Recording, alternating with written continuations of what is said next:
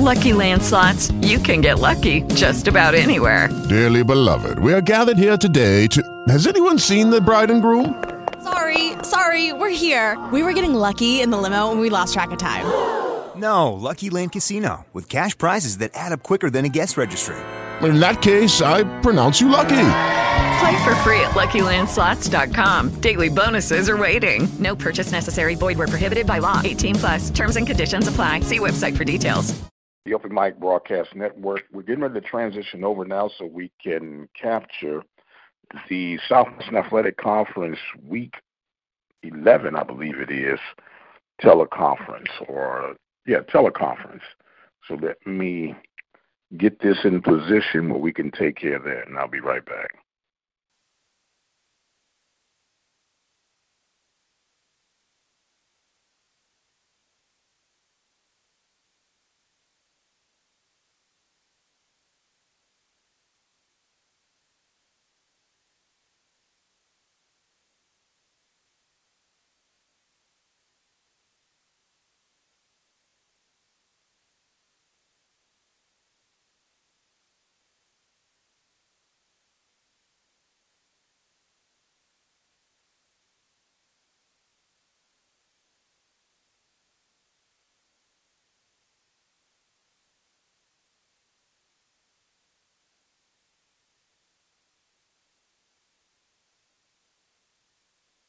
Morning, everyone. Good morning.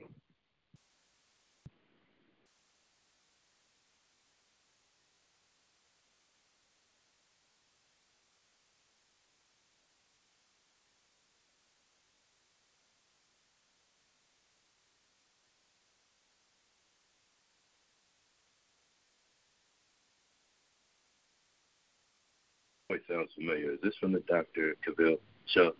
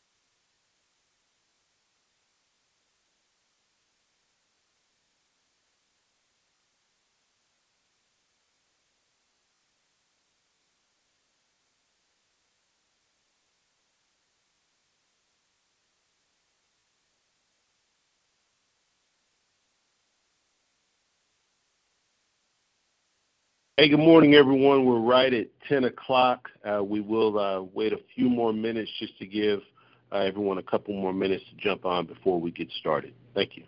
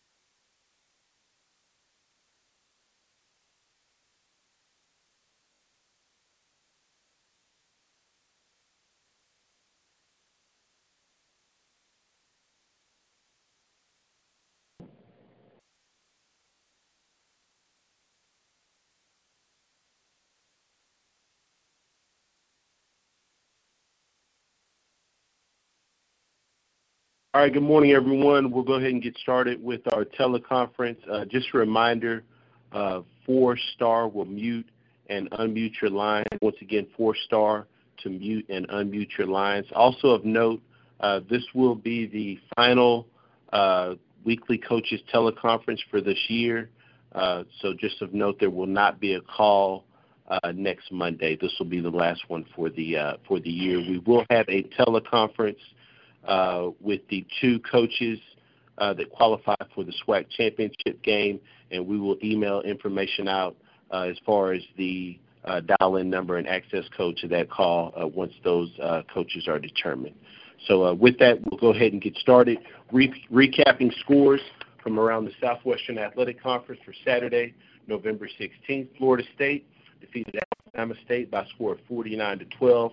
Grambling State defeated Mississippi Valley State by a score of 40 to 0. Alcorn State defeated Alabama A&M, clinching the Eastern Division uh, for the Braves by a score of 34 to 28. Prairie View A&M defeated Edward Waters at home by a score of 41 to 14, and Southern defeated Jackson State by a score of 40 to 34, setting up a uh, matchup with the Southern Jaguars and the Grambling State Tigers in the Bayou Classic. The winner of that game will clinch the SWAC West and will go on to play uh, Alcorn State on Saturday, December 7th. With that, we will dive right into our call. Conference recording started.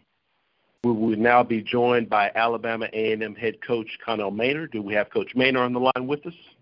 Yes, sir. I'm here. Hey, good morning, Coach. Uh, first off, thank you for, for hopping on, and thank you for um, hopping on this entire year with us, as this will be our last call. But uh, as we have in weeks past, Coach, if you could please uh, open us up with a statement about your team's most recent game at Alcorn State. Uh, I thought it was a uh, well-played game. Uh, two good football teams, two well-coached teams. Uh, we knew it was going to be a battle. Alcorn, four or five-time defending champs, uh, and uh, represented the SWAC last year in Celebration Bowl. So uh, we knew it was going to be a battle. They're champions. They they battle tested, and uh, uh, it came right down to the end. Uh, they jumped out on us, scored, and we scored. And we scored right before half to tie it up. 14-14, left them a minute left, and they went down and scored and took a 21 to 14 lead. We came out, got the ball, scored, tied it up. Uh, and then they scored, and we scored, and they missed the extra point. And then uh, we scored and got the extra point, so we took a 28 to 27 lead. And uh, stayed away for a couple of possessions, and they scored and took the lead. And we had a couple opportunities uh, in the fourth quarter with the ball. Uh, we just had to go down and get a score keep the extra point and we could take the lead, and uh, we weren't able to do it. You got to take your hacks out to Alcorn and Fred.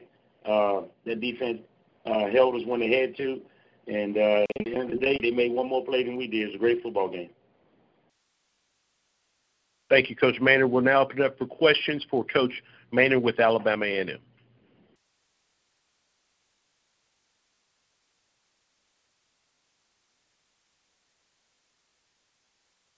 Coach Maynor, looking at the stat line, Bentley, uh, 29 carries, 245 yards, uh, four touchdowns. So uh, impressive game for him. He's done pretty much what he's done throughout his career and what he's done throughout his season for you. But can you just uh, touch on uh, what he brought to the game for you guys? Uh, he he brings everything. You know, uh, you know when he's he's running the ball like that, he opens up the passing game for Aqeel, and uh, you know we we can do it a lot of things when he's running the ball like that, you know, to keep the defense off balance. And uh, that's what we was able to do. That's why we was able to uh, put up the yardage we did, put up the points we did on the number one defense in the conference, is because uh, Bentley was running the ball so well. But you got to give credit to the offensive line. They was opening up holes, and then when we threw the ball, they was protecting the Aqeel. So uh, it really starts up front with those guys. Uh, but Bentley is Bentley. He's going to do a tremendous job. He had all he had uh, all four of our touchdowns and uh, you know he, he has the heart of a champion, man. I really wanted to get that uh, win for him, and they just sent him out with the opportunity to play for a championship, uh, but one able to get it done. Coach Maynor, if you could, uh, obviously you got uh, one more game on your schedule to finish off the year. You'll uh, host Mississippi Valley State. Can you preview that matchup for us? Yeah, uh, Mississippi Valley is much improved. probably the most improved team in the whole league. Uh, coach is doing a great job down there. You got those guys believing and playing hard. Um, it's amazing. It's amazing from uh, where they were last year to where they are this year. Uh, they got the they got the potential to beat anybody they play, and uh, I just hope it ain't gonna be us this week. Coach, when you look at them on film, uh, film studies, what is what has stood out uh, so far? Well, offensively, you know, they got a little dual threat quarterback that's he's dynamic, man. He he can beat you with his legs or he can beat you with his arm. Uh, they spread you out and try to keep you honest. And if you don't get the right numbers, then they, they're gonna run him, and he's very very effective doing that. Uh, defensively, they're flying around, man. Uh, they're hitting. Safeties are coming down. Headhunters. Uh, they're flying around, man. They're playing hard, and and that's the biggest difference in that team. Good morning, Coach Maynard. This, oh, I'm sorry. Hello? Oh, no. Go ahead, Mr. Prince. It's on you. Okay. Good morning, Coach Maynard. This is uh, Mike Prince with the Open Mic. How are you today, sir? I'm doing good, Mike. How you doing? I'm doing real good. Look, um, I, I was uh, listening to that game on the edge of my seat, and I was wondering if you could uh, recap that last drive. You know, you got down to the red zone, and you had a timeout left, a little time – but I don't know if there was some confusion or whatnot. Some time ran down, which probably could have got you another play or two to try to get into the end zone. Could you explain that scenario for me? Yes, sir. You're exactly right. We threw one down to about the uh, 15, 20 yard line, somewhere around there, with uh, I think 13 seconds, and uh, and so my originally what I originally did was signal for the spike, and uh, we we called a play and uh, so the guys ran to the ball. But you know the uh, you know you're supposed to spot you're supposed to be to spot the change before, and let the change get set before you restart the clock. And uh, he kind of re- he, he started that clock pretty fast there, and uh, we tried to run a play, and uh, and then we wound up holding the ball, and then we threw it away. And when he threw it away, he threw it way in the stands, so another couple of seconds ran off. But it was poor clock management. I, I should have clocked it or called a timeout there with 13 seconds, and it probably it would have got us. Uh, three. It would have got us three plays. Instead, we only got two plays. So uh, yeah, you're correct. Uh, that was my mistake. I probably should have either clocked it or called a timeout there, and uh, we would have better get three plays instead of two plays. Okay, I know it was a disappointing loss for you, Coach. And uh, the, the, the hype has been on Glass, which I don't call it hype anymore. He's been consistent uh, throughout uh, his playing career, and you still have the advantage of trying to get it done again with him. Can you summarize what this guy means to your program? Everything. You know, your quarterback is your your coach on the field, your leader, uh, and uh, everybody looks up to him. Everybody respects him, and uh, he's a leader on and off the football field. And uh, you know, he means everything. When you got a quarterback like Glass that's that's performing the way he's performing, and those guys look up to him. He's he gets them together in the summertime and for seven on seven, and everybody shows up because he texts them uh, that's what you want. You want a leader like that, a, a guy that can make that text, send that text out, and everybody shows up, offense and defense, and that's what that's what the guys are kind of rallying around him. It started this summer, and um, I'm sure it's going to continue next summer uh, as he as he goes into his senior year. Uh, but he means everything everything to our team. He's the leader. He spreads the ball around. Everybody likes him, and uh, he, he's he, he's a, he's a fighter. He's a fighter. He gives us a chance to win every football game that we play uh, because of his ability. Now, Coach, I know you have one final game with Valley, but the head should always be on the swivel. When you're looking at adding pieces to help complete this team, where do you begin to plug those pieces in? Well, of course, we got to replace Bentley. Bentley will be gone. Uh, we got to replace him, and then on the offensive line, uh, we're going to lose four four offensive linemen, so we got to replace those guys. The rest of the offense is coming back. All the receivers are coming back. Quarterbacks coming back. The rest of the running backs are coming back. Uh, defensively, uh, safeties, uh, we got we got to get we got to get uh, recruit some safeties. Maybe get a couple of transfers or a JUCO guy in there. Uh, we're losing one out corner, so we got to replace a couple corners. And then uh, uh, D line, uh, we got to get some more guys on the defensive line. Uh, replace Price and and just upgrade that position a little bit. Uh, linebacker, we'll be uh, we have to sign some young guys, but we have both our linebackers back. Um, so we'll be fine at that position. But we just got to uh, beef up the, the defensive line a little bit and replace Price and and then replace some of those safeties that we're going to lose uh, in the secondary. All right, Coach. Thank you very much, sir. Enjoyed the year with you. Yes, sir. Thank you. Currently taking questions for Coach Maynor with Alabama A&M.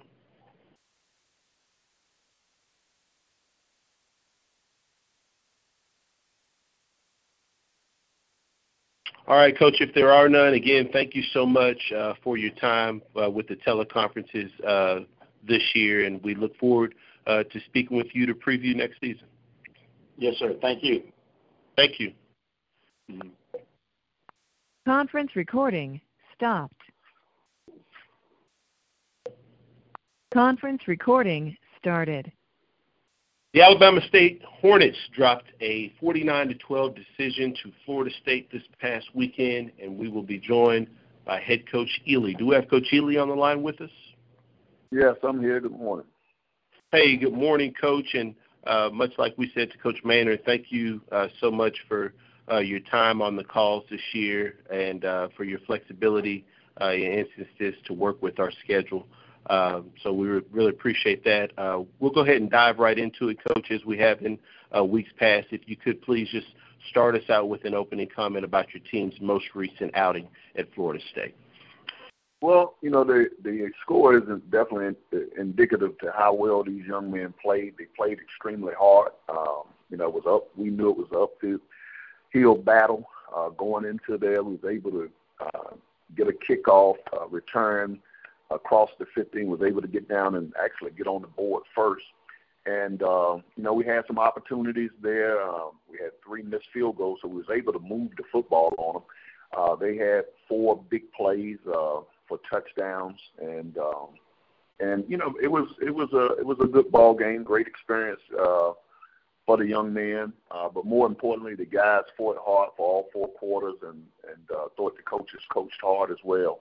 And um, and was able, to, you know, to, to get out of there and, uh, you know, uh, didn't get out with a win, but, uh, you know, that this time of the season going in playing a Power Five, you know, it's uh, one of those situations, you know, the experience and more importantly, uh, playing out of conference. Uh, you know, I, I think the uh, the guys just played a, a hard game. Appreciate that, Coach. We'll now open up for questions for Coach Healy with Alabama State.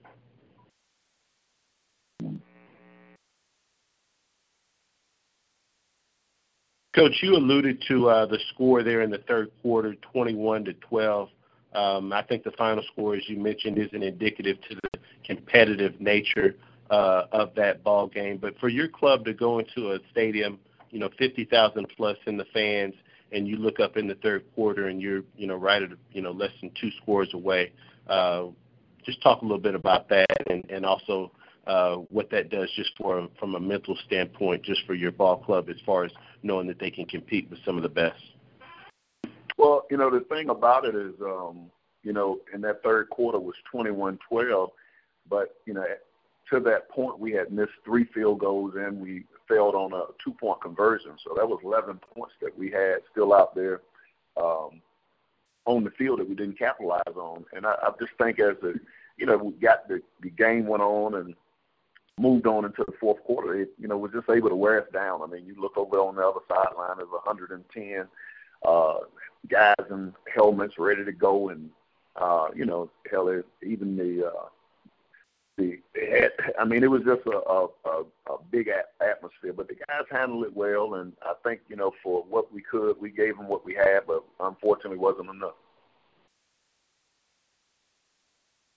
Coach, uh, the quarterback uh, position, obviously, uh, Davis had 262 uh, 62 yards and a touchdown. Uh, can you assess his play and also uh, just the play of the offense in general uh, there for the first three quarters? Yeah, I mean, anytime you go in and you get a uh, you throw for 260 yards against anybody, especially a Power Five, it just shows you the not only how well he was throwing the football, but how well they were blocking. They were among us up front. Uh, the average front uh, was six four, three forties, and one was six four, three seventy. I mean, they were they were real big, so we knew we couldn't really just knock them off the football. That we had to uh, you know, try to get on the edge and things of that nature. But he did a great job of getting the ball, uh, you know, into the flats and behind the uh, the backers, and the guys did a great job of catching the ball, Booker, uh, as well as Jefferson. Um, so, uh, you know, again, to go in and, and and throw the ball for 260 against a team that I mean, that is a, a, a real good Florida State team. I mean, that we'll take that and build off it. Currently taking questions Coach Healy with Alabama State. Once again, please four star to mute and unmute your lines. Good morning, Coach. This is Mike Prince with the Open Mic. How are you today, sir? Good, good, Mike. How's everything? Everything is going good. Look, I got my my stuff ready for that game this Thanksgiving, man. And um, can you kind of uh, talk about the tradition and the importance of this Turkey Day Classic you'll be taking on Prairie View, and what are you going to see as some of the keys to finish off strong this season?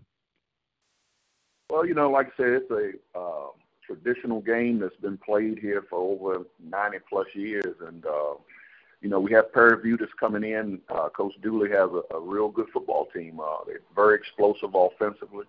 Uh, the defensive front is uh, probably one of the better ones in the conference, and you know we have our work cut out. Uh, you know, Prairie View uh, last year put a, a good whipping on us uh, down at their place, and uh, you know we got to find a way to try to continue to close the gap uh, in our conference with how we play and and taking on this uh, good competition. And we, you know, we'll have our work cut out for us, and um, and you know we'll be prepared and we'll play hard and we'll you know let chips fall with it, man.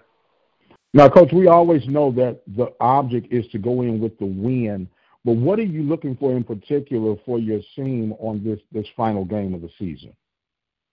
You know, we've been having an up and down uh, kind of deal where you know we play up just like we played up Florida State. I thought the guys played well. Then the next week they'll take off and get satisfied. So we got to find a way to not be satisfied and find a way to continue to put the same output on the field week in and week out. And uh, that's the thing that I'm looking for that that we build off of that Florida State um, those things that we did well and correct those things that we did wrong and and put a good showing back out on the field again.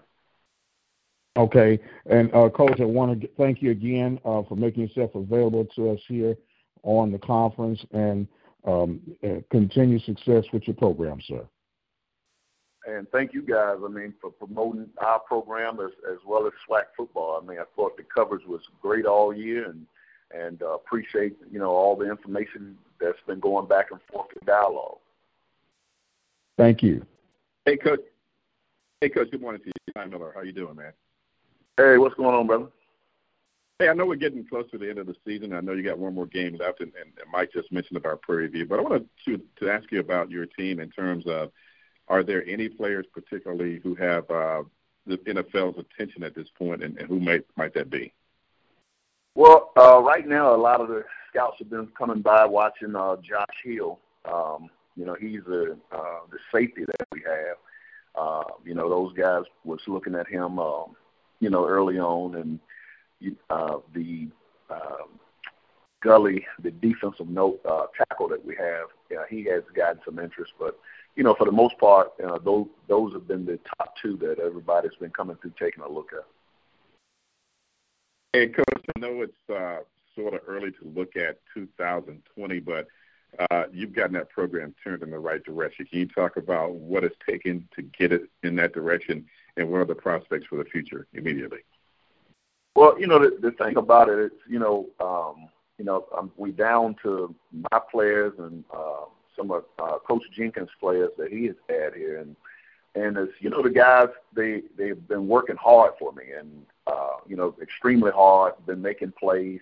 The key now is, is one or two more guys, uh, you know, uh, in the offensive line, one, uh, one or two more guys uh, up front on the defense, and you know, we have a pretty solid team coming back uh, next year. I think we lose uh, the left guard and left tackle are the only ones we lose from the offense the um, defense, we lose the uh, middle backer, a nose guard, and and one safety. So, uh, you know, the attrition uh, with the being able to return eight to nine guys on both sides of the ball, I think you know will be the, actually the turning point for our program as we uh, you know prepare to get into the off season and come back for the following year.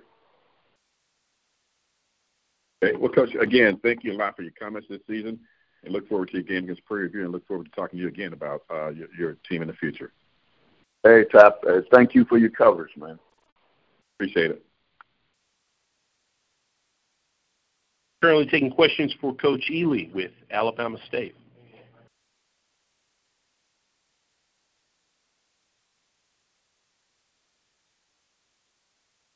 Coach Ely, uh, if there are none, again, thank you uh, so much for your time this year, and uh, we look forward to speaking with you again in the future. Hey, thank you guys, man, and uh, thank you for all that you do for the conference. Thank you. Conference recording stopped. Conference recording started. This past weekend, the Alcorn State Braves defeated the Alabama A&M Bulldogs at home by a score of 34 to 28, clinching the East Division for the Braves for the sixth consecutive year and qualifying the Braves for the 2019 SWAC Football Championship slated for Saturday, December 7th at 3 p.m. With that, we're going to be joined by Coach McNair of Alcorn State. We have Coach McNair on the line. Yes, I'm here. Morning, Coach McNair. Uh, as we've said to our uh, previous coaches, thank you so much for your time on the uh, calls this upcoming uh, or this year. Uh, we'll actually have you again on for our uh, teleconference leading into the championship game. But with that, Coach, if you could start us off as you do every week with an opening comment about your team's win at home over Alabama A&M. Uh, just a just a tough, tough fought ball game. both teams, man. I I was impressed. Um, you know, just watching film on Alabama A&M, the way the way they played offensively, they were explosive. Uh, we knew that coming into this game. Uh, I think Coach Manning and his staff got those guys playing with high intensity, um, and we knew that coming into the ball game that we had to match them. So, um, defensive wise, we we um, saw some things that they did uh, that was great, and um, we just had to make sure that we was on our game as far as playing how we wanted to play. Um, what kind of product we put on the field. But it was an outstanding ball game. Uh, emphasized to my group all week of the importance of starting fast uh, because we know they was explosive. So we come out, open kickoff, we score. Uh, they come right back and they master it. Um, we get it, we score. they come right back and, and they match it. So uh, right before half, uh, we take the ball down and we score. Um, we get 21-14 uh, lead at the half which was important because they get the ball coming back out in the second half, and we just kind of knew what kind of offense they had to be explosive. And they came right back out the half and tied up 21-21. Uh, we go back up and takes the lead, missed the extra point. and uh, they come back, take the lead, 28-27, and um, you know our defense stepped up and at the right time to make some key stops for us, and uh, and they must get the ball back and score. Uh, you know, right before end of the fourth quarter, he had opportunity to score there. So it was a tough football game. You know, my hats off to that group of guys over there, Connell Maynor and staff, um, with a very classic group um, in playing this game the way it's supposed to be played. You know, I think that this ball game was a was a high magnitude ball game. We knew what was going into the game was going to be like and what was at stake. So I think both teams strained themselves to to put the best product on the field they could. You know. Uh, just out there, we was making a play um, at the end there to to go up 34 to 28. So great ball game, great atmosphere, and it was it was great. Great. Appreciate that, Coach. We'll now open up for questions for McNair with Alcorn State. Good morning, Coach. This is Mike Prince with the Open Mic. How are you today, sir? I'm doing good, Mike. Well, congratulations on your uh, sixth consecutive win. And from people from the outside looking in, they say, oh, well, Alcorn wins it again. But each year is unique. And what makes this uh, year's uh, championship for the East unique compared to last season's? You know, the biggest thing is every year we lose a we lose our starting quarterback. You know, every year. So um, there's been some kind of some kind of Cinderella story for for Felix Harper. You know, uh, coming in and playing behind Noah Johnson, which Noah took us to the SWAC championship last year and won it uh, after replacing Footman uh, a couple of years ago. So it's a unique thing, I, I guess. It's, it's, it's been on us that way, and And, um, Felix playing playing great, uh, playing great football. I think that what he's doing, what he's doing, becoming in the backup is something special. And what makes it unique of just winning with a backup quarterback is as he done it. Yes, sir. It, it, as you mentioned, Coach, that has almost become like your blueprint. And we know that uh, when you go recruiting, everything looks good at one point, but then it comes to life when you get into the actual system. How much do you credit the actual Alcorn system in comparison to the athletes that you've had to be that next man up? You know, the biggest thing is now I tell the guys, uh, the coach stuff all the time. You know, I I very seldom want to bring a, uh, another coach in. I always want to promote within, uh, keeping things kind of similar, the same, um, but change just a little bit. But not having to change so much of terminology and the way we coach the game uh, from a, a coordinator standpoint. You know, you, I think it would have been disjustice for these young men to to bring in a, a different coordinator than what we had here on the staff uh, to change the, the terminology and the total offense of what we what we were doing and what we've been so good at. You know, um, I think that was the key for us to, you know, even promoting Elliott Ratton to the offensive coordinator. Um, uh, this year was was big for us because he knew offensive line play. Actually, he was offensive line coach, grad assistant at uh, Indiana, and uh, just coming in and coaching the tight ends uh, last year, and then now this year, the offensive line coach and the coordinator. So, you know, just the biggest thing is kind of keeping things um, simple for these young men to execute and play fast. You know, it was the biggest thing for me and promoting him to the offensive coordinator. Now, Coach, when you talk about that continuity, um, your defensive coordinator, Coach Thornton, he has been a guy that's been with you throughout the trenches. Um, his future is looking bright. Tell us how important and, and the impact that he's had on, on your staff. Yeah, it's a great impact. You know, um, you know, after uh, Coach Coach Thomas left went to Pine Bluff, you know, he was promoted up from a DB coach to a defense coordinator here, um, and he did a great job for us uh, when he was just D coordinator and doing an excellent job at, at Pine Bluff as well. So, you know, when uh, we brought Coach Thornton in to be the linebacker coach, I think that's one of the things that, you know, coaches look at when you bring individuals in, the the, the personality and, and the coaching style they have and, and the way they relate to these players is big for me. You know, it's about respect and uh, you know, you give it, you get it. So I think that what we did with Coach Thornton was the same identical thing that we did with Coach Ratton.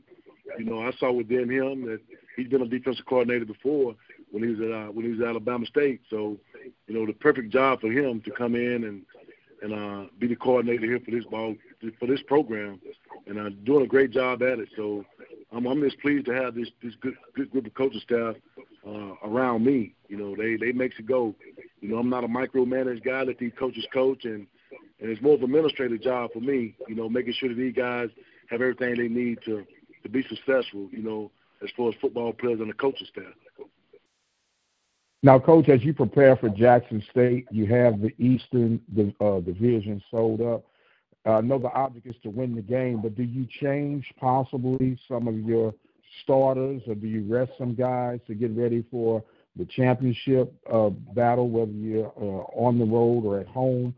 Uh, what's your approach going into this week's final game?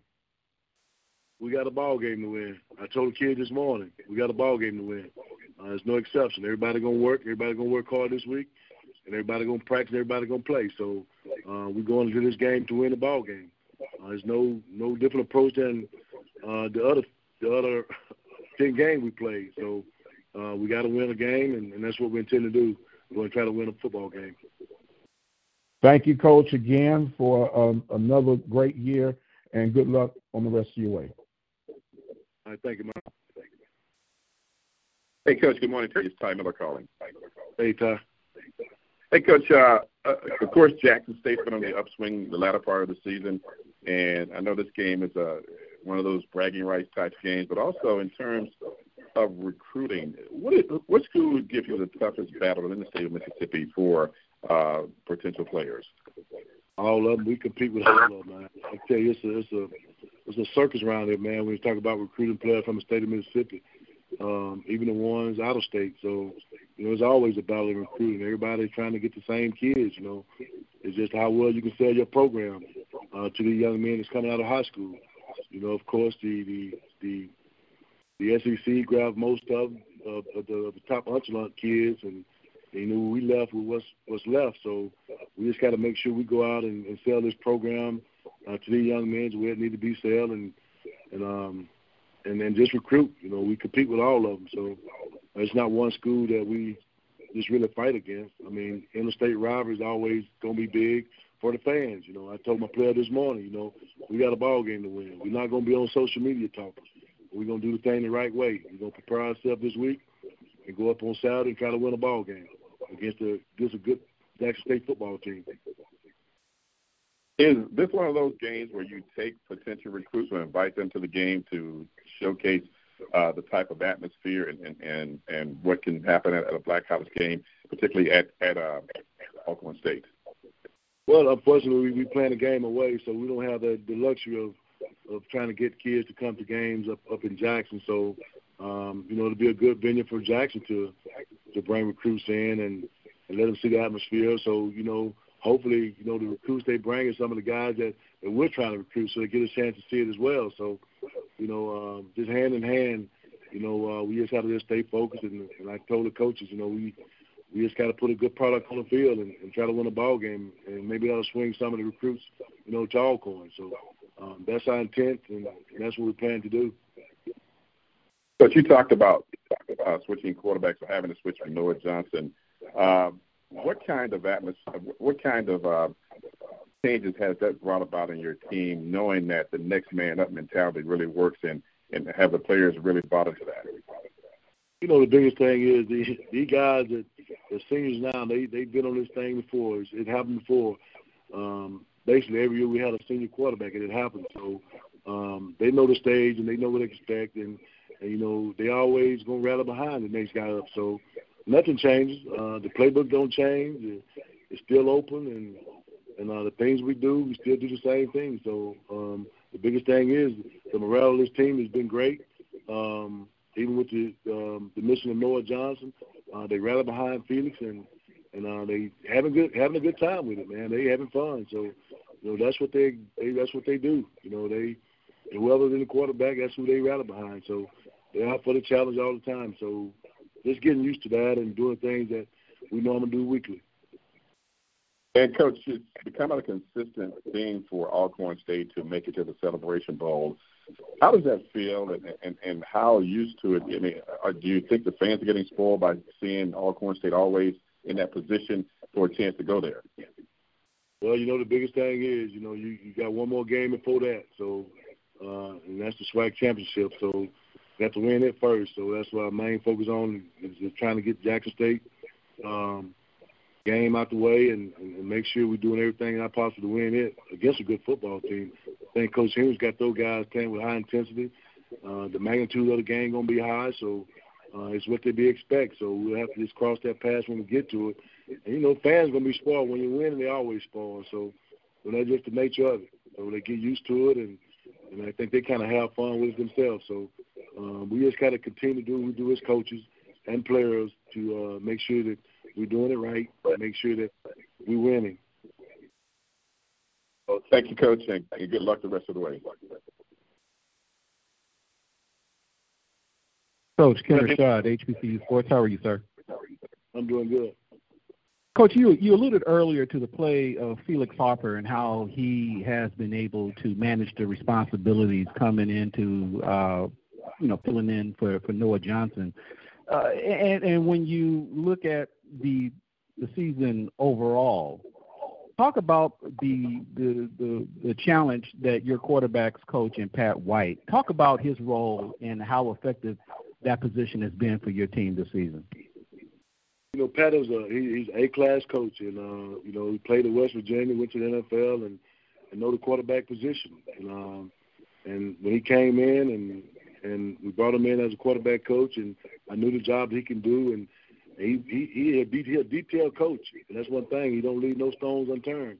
Um, so he go into detail with those quarterbacks and make sure they they doing everything possibly right. Read the defense and making sure that they, they the, the concept is there for them and and all the right stuff. So Pat does a great job, you know, with these quarterbacks, and, and you know I'm grateful to have him on the staff, you know, as quarterback coach, and um, phenomenal job he's doing.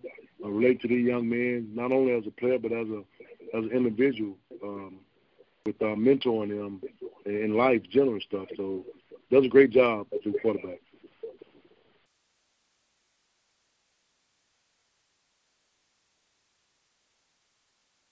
Any more questions for Coach McNair with Alcorn State?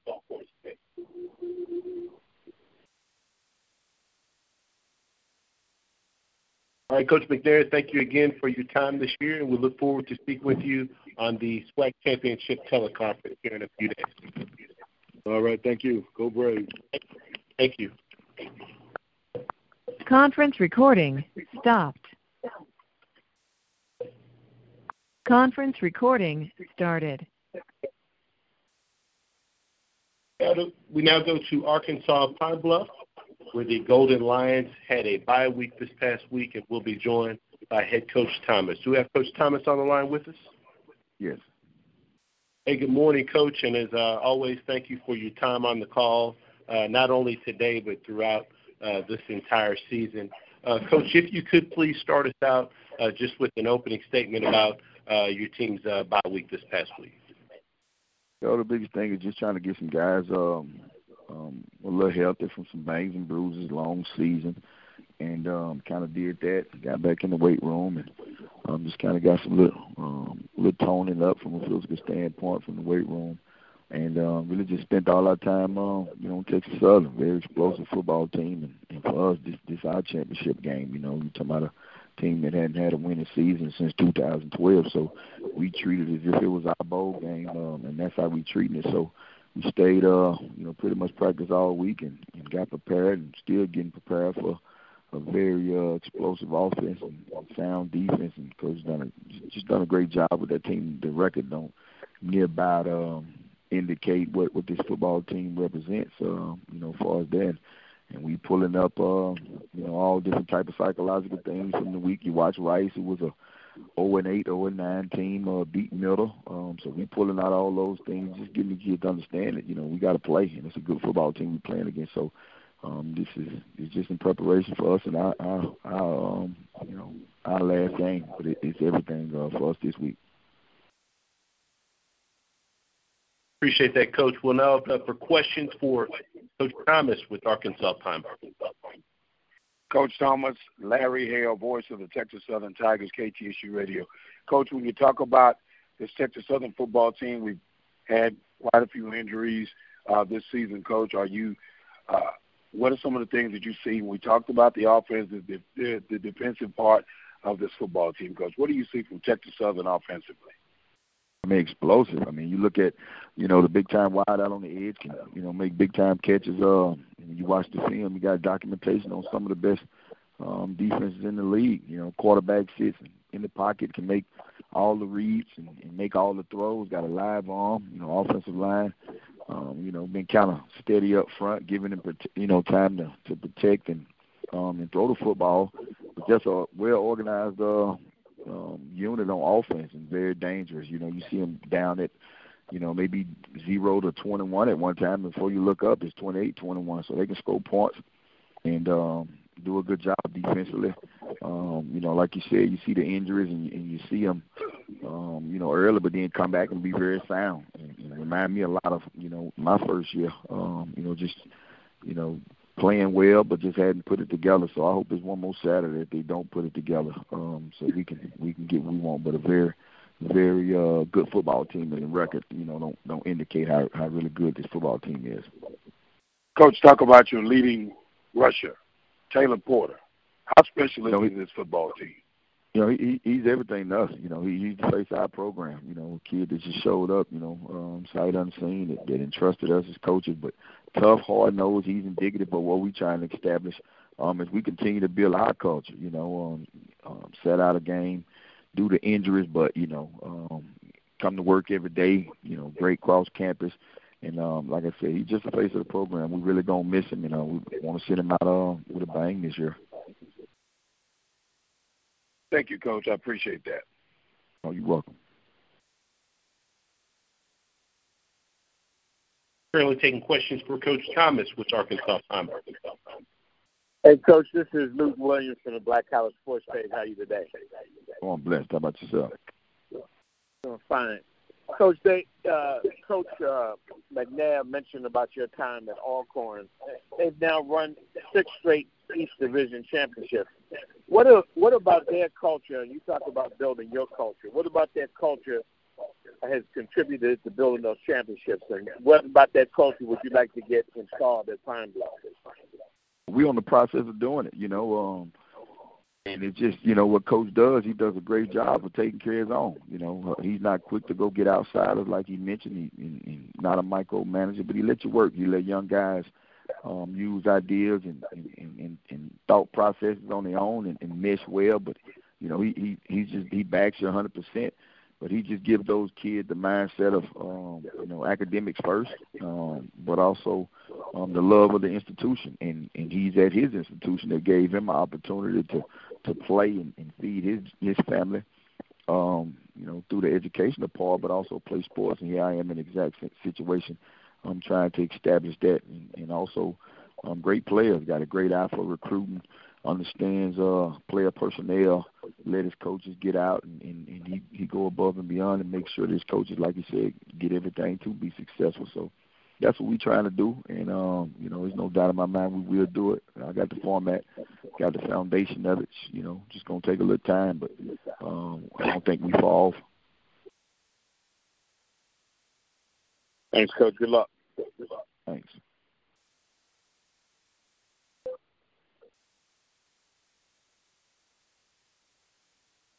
Currently taking Coach talked about changing.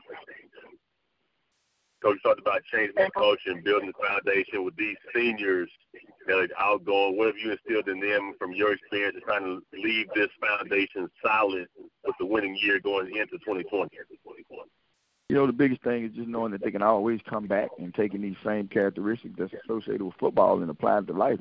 Because they finna play a the game of life as soon as this thing over with. You know, you know, first as a as a coaching staff and as a person of leadership, I got to make sure that I, I've given them tools to get out in society and be productive citizens and be successful. And um and for them to lay a foundation that when they come back, you know, it's it's, it's that championship run like the last reporter asked about what um Coach Mack is doing on the reservation, man, which is a blessing. Um, you know, so we want to be able to establish both of the, those on on both ends. So, you know, this senior class is going to be huge for us because this will be the first time, like I said, that they've had a winning season since they've been here. So we're going to do everything we, in our power to make sure we can send those guys out with not only the first but the only winning season that they've been associated with. And that was one of the goals, not only when I took the job, but when um, you know I met with them coming into their senior year, and they followed the script so far. Um, had some heartbreakers early in the year, but it's always uh, you know um, learning um, experiences that come from it. But uh, our mission now is just to send these guys out with a winning season.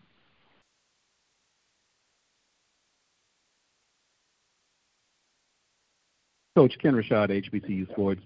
When you look back on this season, and obviously you've got one more game against Texas Southern, but once you go into the off season, what are the one or two things that you'll need to focus on with respect to this team uh, to improve for next season? Uh, we just got to continue to build on the mindset. You know, I think we get caught up or have or got caught up a couple of times on the logos and, and, and, and on on helmets as opposed to the personnel. I don't think it was a game this season that when it was over, we sat there and said, you know, we physically got dominated, and that's all the way from um, TCU on down. Um, but we just got to get over that, you know, continue to get over that that psychological hump of, you know, kids that we are good enough and, and personnel wise is that. Um, but you know, we always can, you know, get a couple more players here and there. Um, but it's injuries all the way across the board, you know, with everybody in the league. We just got to continue to get depth and make sure that our um, our ones, twos, and threes are playing at a high level. So when those injuries do come, you know, you got a, a good product that's coming in after and, and not big of a drop off. So coaches got to get on the road and recruit. Um, but, you know, we don't have much with eight seniors leaving the room. Um, so we just got to make sure we put the right pieces in, in place. But you know, our deal is be, you know, more so um, the psychological part of it, and knowing that hey, we're going to win, we're good enough to win, and um, make sure that that happens.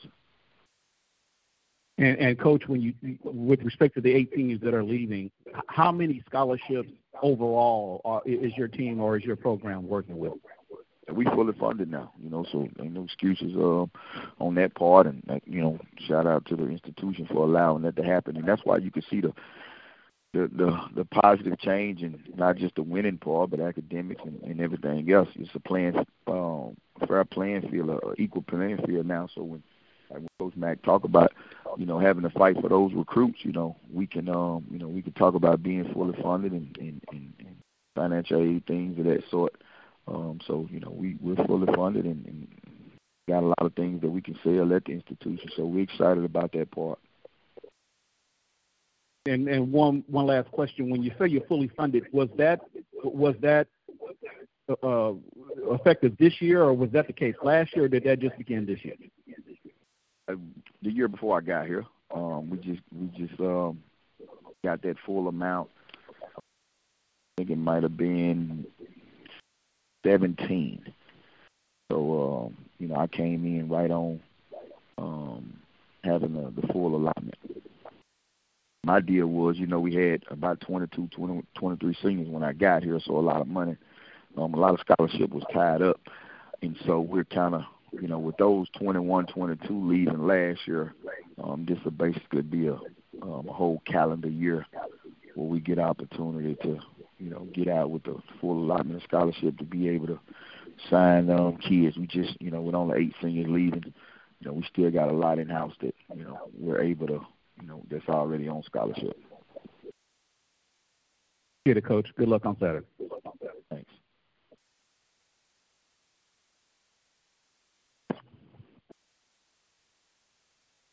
Coach Thomas, we really appreciate uh, your time on the call this year, and uh, we look forward to speaking with you again in the future. I appreciate it. Thank you. Conference recording stopped. Conference recording started. The Grambling State Tigers defeated Mississippi Valley State by a score of 40 to 0, uh, setting up a big matchup in the Bayou Classic, winner take all for the Western Division. With that, we'll be joined by head coach Broderick Fobbs. Do we have Coach Fobbs on the line? Yes, I'm here. Good morning, Coach. Uh, thank you so much for jumping on. Uh, thank you so much for your time this whole season. Uh, if you could please uh, start us out with an opening statement about your team's win last weekend over Mississippi Valley State. Uh, well, I'll tell you, good, uh, good weather, uh, good day to play football. Very, very tough uh, environment, you know, to, uh, to play in, which is, you know, kind of works in their favor. You know, uh, you know, when you're dealing with, you know, 18, 22 year men, you know, you're always, you know, concerned about them playing the way they're supposed to and just focusing on themselves. And uh, I thought our kids, you know, did a, a really good job of, of, you know, jumping all of the hurdles that we face. You know, first with, you know, um, you know, with with the environment, but then secondly, you know, with not having our quarterback for the first half. Um, but you know, kind of overcame all of that and was able to uh, play really good defense and and uh, score some points. Thank you, Coach. Uh, we'll now open up for questions for Coach Fobbs with Grambling State.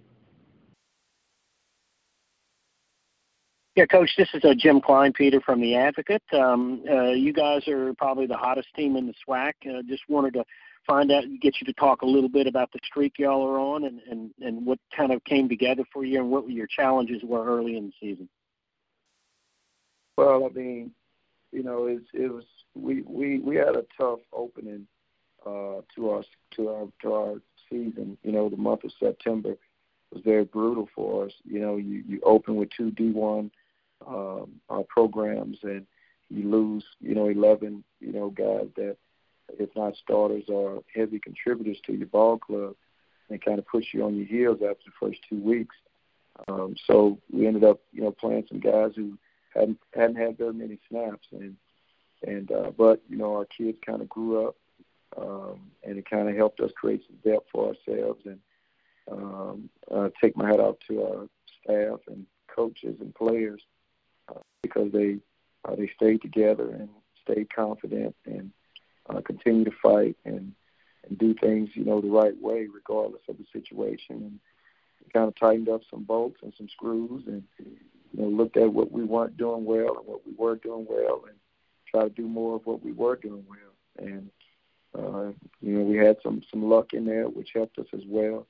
Some plays that went our way that um, that don't always go your way, and um, you know, we're sitting here with an opportunity. Well, can you talk a little bit about your defense? Um, a shutout uh, last week, and uh, you held Alcorn to, to 16 points the week before. Um, y'all must be on, on a roll defensively. Well, I think you know we're playing pretty good defense. You know, our kids are playing hard. Um, they're also playing extremely smart. There are a couple plays here or there that we have to get cleaned up.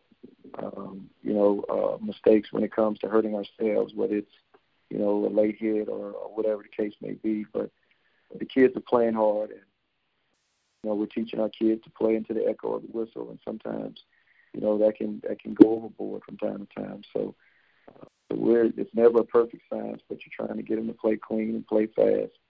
Um, and uh, you know we're playing really good defense. You know, and anytime you're you're playing good defense and you're protecting football, it gives you a chance. Okay, could you talk a little bit about the the Bayou Classic? It seems like uh, it always comes down to to Southern and Grambling, and uh, uh, this looks like another, uh, you know, another classic Bayou Classic. well, I mean, um, you know, uh, Coach Dawson Odums is is a really good uh, football coach, uh, a friend of mine that uh, that you know uh, does a really good job, you know, getting his players ready to play, and uh, has been extremely consistent, you know, over the time period he's been uh, the head football coach there. And, uh, you know, his fingerprint is all over that team when you look at uh, how disciplined they are and, and how well they play and how physical they are and how they're able to run the football effectively, but then also play really good defense when it comes to stopping the run and, and then, you know, stuffing you out, stuffing your passing game out. Um, uh, but then they're also really good in the special team game as well. So, we know that they'll be ready to play. Uh, at this particular time, you know, our focus is is on us and, and making sure that we're healthy and ready to go. So we uh, so we want to take a day or so to try to try to get ourselves going so we can uh, so we can you know have really good practices and be ready to go. Thank you, Coach. Hey, Coach. Good morning to you. It's Ty Miller. How you doing? How you doing? Coach, does it seem like it's been two seasons for your football team, being that you started 0 and 4, although you played played up in competition the first couple of games, and then you got your traction going? Does it seem like it's been two different uh, seasons for you in, in that respect? Um, no, I don't necessarily think it's it's been two seasons. I think you know the the start has kind of helped us, um, you know, build the foundation for for what's happened here, you know, lately. Um, so I, I don't think it was two seasons. I think it's it's the first four was just a foundation for you know for what we're experiencing right now at this particular time. Um, so no, I don't I don't believe it's it's been two seasons, but um, when you look at I guess the wins and losses, it, it seems that way, but it's it's not for us.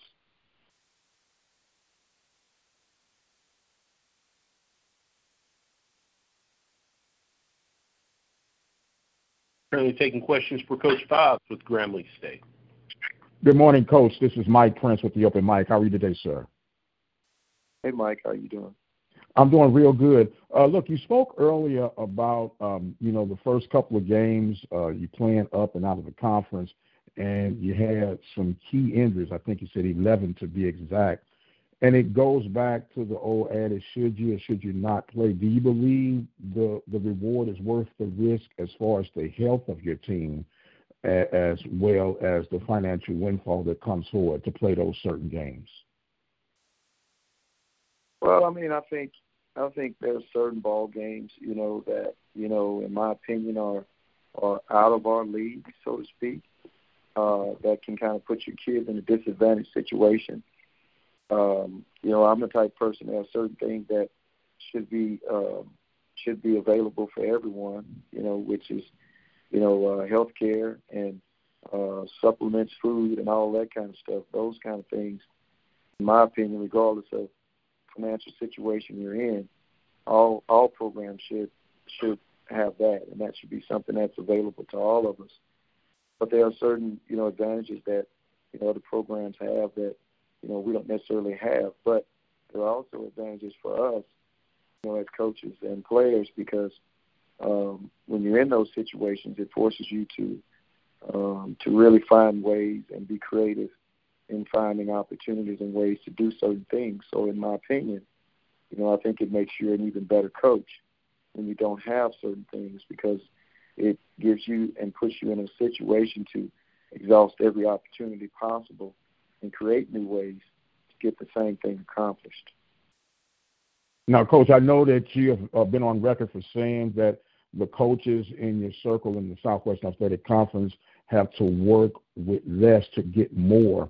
And I recall you and I discussing last year that probably one of your better coaching years. But now I ask you that question again this year. the, this year seemed to be your one of your better coaching years since you've been a head football coach. I mean, I think I think it's our, our staff. Our staff has done an exceptional job. You know, um, they they understand our kids. Uh, it took a little while offensively, you know, to kind of recognize what our kids do, did well and what they didn't do well. Uh, but I think we've gotten that worked out. Um, um, but but you know, I just think you know when you when our kids and our coaches are, are extremely close, and you know we play from from a certain area, and uh, we just believe wholeheartedly in being close, and it makes you a better football team when you're playing from that area. Not only the players, but also the coaches. We're close, you know, and when you're close, you you know there's a lot of things you can get accomplished. All right, Coach. Thank you very much, and good luck on the rest of your season, sir. Thank you. Coach, uh, it's Ty Miller again. Uh, I know looking ahead to the Bayou Classic, I just want you to talk about um, how excited are your players knowing on, on an annual basis that they're going to be showcased uh, as they have been for several years on national TV during a holiday weekend? Well, it's a recruiting pitch. It's it's why you come to Grambling State University. You know, um, uh, not too many places you're going to play in front of, you know, uh, 68,000 people to 70,000 people.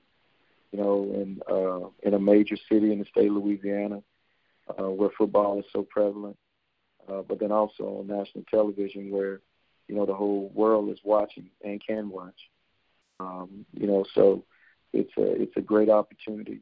Our players are are extremely excited about it. Um, it's why they're here, and um, and they look forward to the competition. You know, uh, you know every time, every year, this game brings the best out of out of us uh, and out of both teams. And and um, I don't know anyone that's a competitor that wouldn't want that. And um, we're looking forward to it. It's it's definitely a challenge. They're running the football extremely well.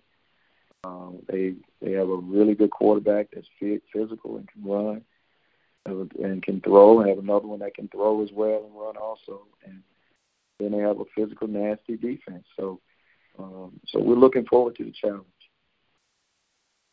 Coach, did it surprise you that Southern, after they got off to a somewhat slow start too, got their traction going and also put together games that put them back in, in, in a position to win the West?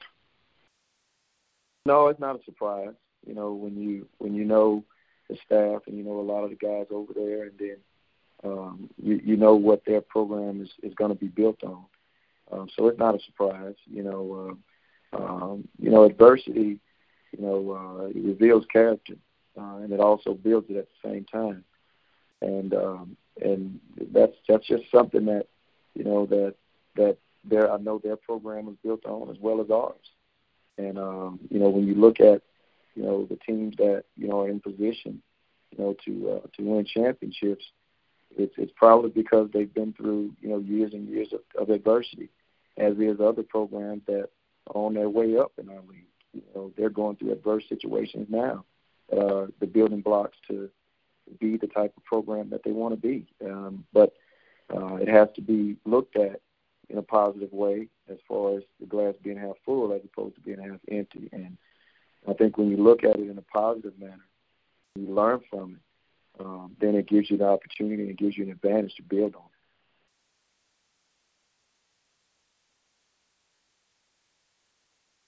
Southern University. Thank you, Coach.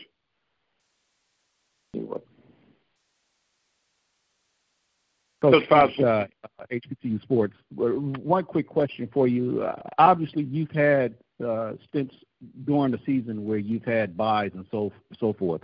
Uh, but if you would, does your routine going into the Bayou Classic change any, uh, given that there's a holiday and so forth? Uh, can you possibly detail what exactly the plan is in terms of preparation for that for that game with the bye week and the holiday being what it is? Well, you know, normally normally, you know, when you when you've been, you know, a head coach for a little bit of, of time, you kind of you kind of done it, you know, several different ways, um, and and we have a way that we feel works for us. Uh, this year is a little unique in the fact that we this is our third open open week as opposed to in previous years where we've always had just two. Uh, so uh, we always like to take the first couple of days to try to heal uh, and get our bodies, you know, where they need to be. So that's that's our players' focus, uh, and then we'll take some time to focus on academics uh, to try to to uh, make sure that our student athletes are doing things that they need to do in order to be here, you know, for another year. Um, but then once we get towards the middle of the week, uh, then we'll start to prepare and start to put our pieces together uh, a little bit at a time and um, and you know, and go all the way into the weekend, you know, with the same approach. Um, and then you know, the following week, you know, is, a normal week for us.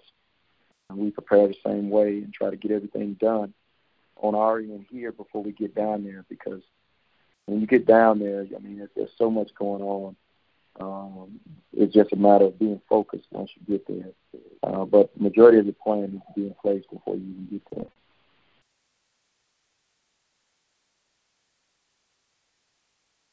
Get it, Coach. Thank you, sir. You're.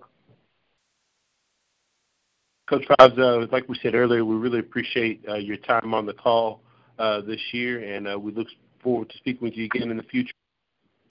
Thank you. Thank you. Conference recording stopped. Conference recording started past week, the Jackson State Tigers dropped a 40 to 34 decision to the Southern Jaguars there at home. We'll be joined by head coach Hendrick with Jackson State. Do we have Coach Hendrick on the line? Yes, I'm here. Hey, good morning, Coach, and uh, we do appreciate your patience uh, as we're a little bit over uh, schedule here today, but uh, appreciate your time on the call, uh, not only today, but uh, this entire year. Uh, with that, Coach, if you could please just start us out with an opening statement about your team's most recent outing versus the Southern Jaguars. Well, it was uh, it was a hard fought game against a really good football team. Um, I think our kids played really hard. Uh, we've made some mistakes that that we, you can't afford to make against a good football team and win the football game. And uh, by virtue of us making those mistakes, they uh, they had they they made the plays that they had to make to beat us, and we ended up losing the football game. Appreciate that, Coach. We'll now open it up for questions for Coach Hendrick with Jackson State.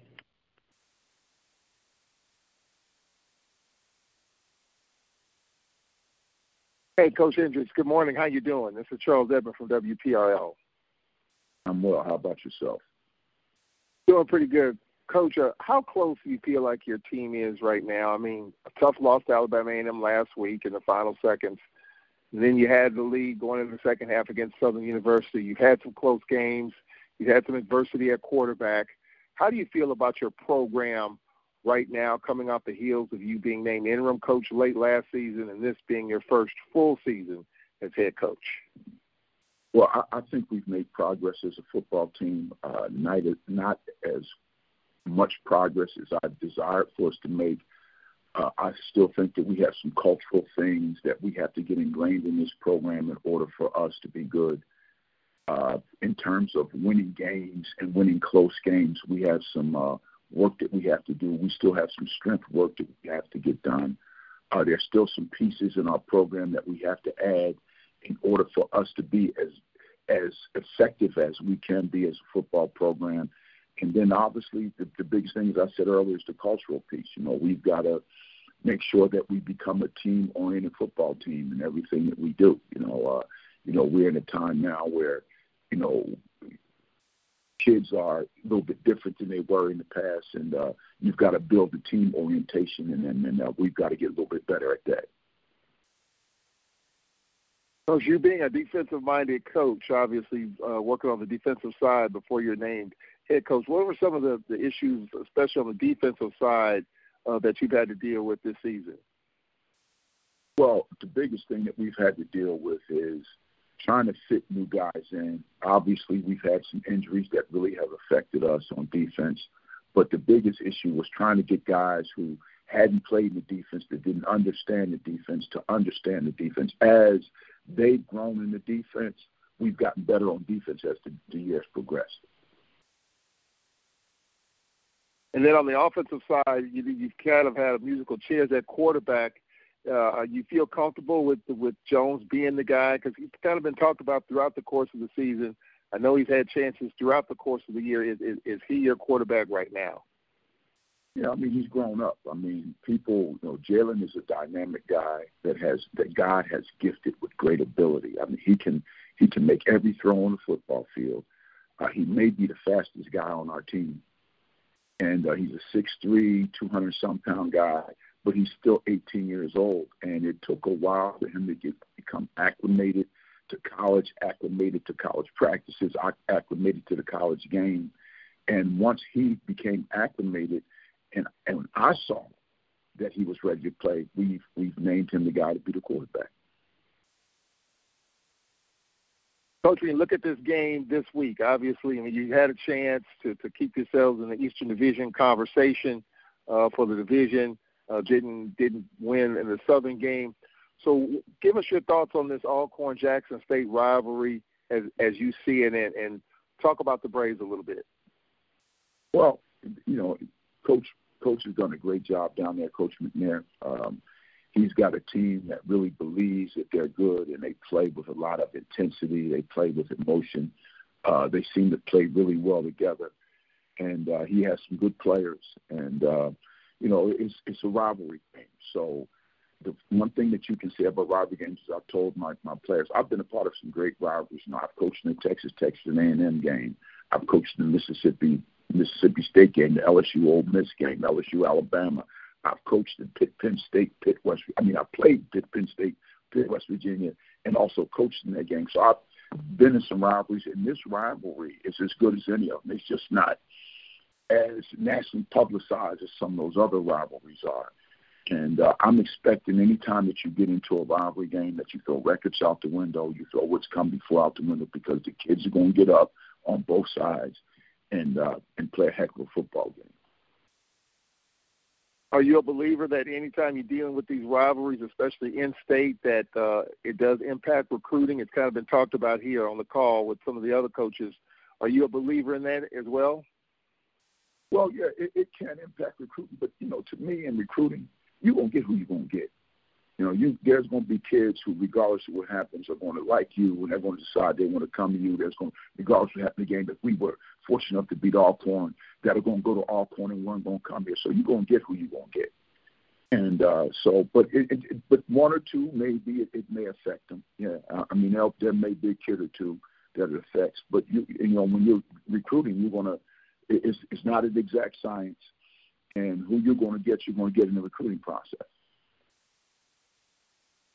As a defensive coach, what do you see in uh, Felix Harper? Obviously, Noah Johnson started the season, went down to McNeese game, and it's been Felix Harper's team ever since. What do you see in, in Felix Harper, and what problems can he pose for you?